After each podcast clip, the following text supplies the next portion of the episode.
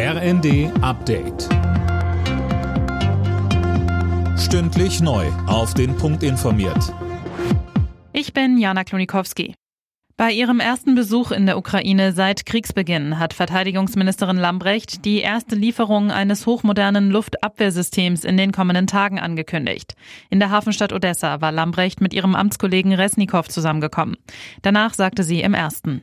Die Eindrücke, die ich hier bekommen habe, die haben sehr deutlich gemacht, dass die Luftverteidigung jetzt im Vordergrund stehen muss, genauso wie Artillerie. Deswegen ist es wichtig, dass Iris-T kommt, dass aber auch Panzerhaubitze 2000 noch zusätzlich kommen, Mehrfachraketenwerfer, aber auch Brückenlegenpanzer.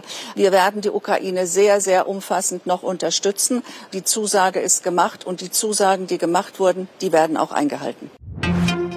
Der ukrainische Präsident Zelensky hat die Rückeroberung weiterer russisch kontrollierter Gebiete angekündigt. Zuvor hatte das russische Verteidigungsministerium den Rückzug seiner Truppen aus der strategisch wichtigen Stadt Liman bestätigt, wegen der Gefahr einer Einkesselung.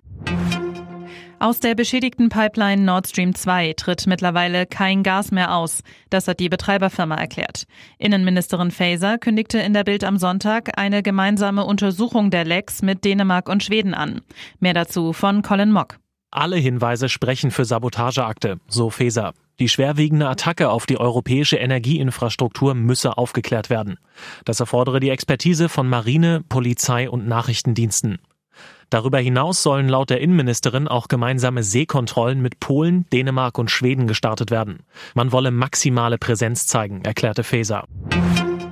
Werder Bremen hat das Topspiel in der Fußball-Bundesliga deutlich für sich entschieden. Gegen Gladbach gewann das Team aus der Hansestadt mit 5 zu 1. Die weiteren Ergebnisse? Leipzig-Bochum 4 zu 0, Wolfsburg-Stuttgart 3 zu 2, Dortmund-Köln 2 zu 3, Frankfurt-Union Berlin 2 zu 0 und Freiburg-Mainz 2 zu 1. Alle Nachrichten auf rnd.de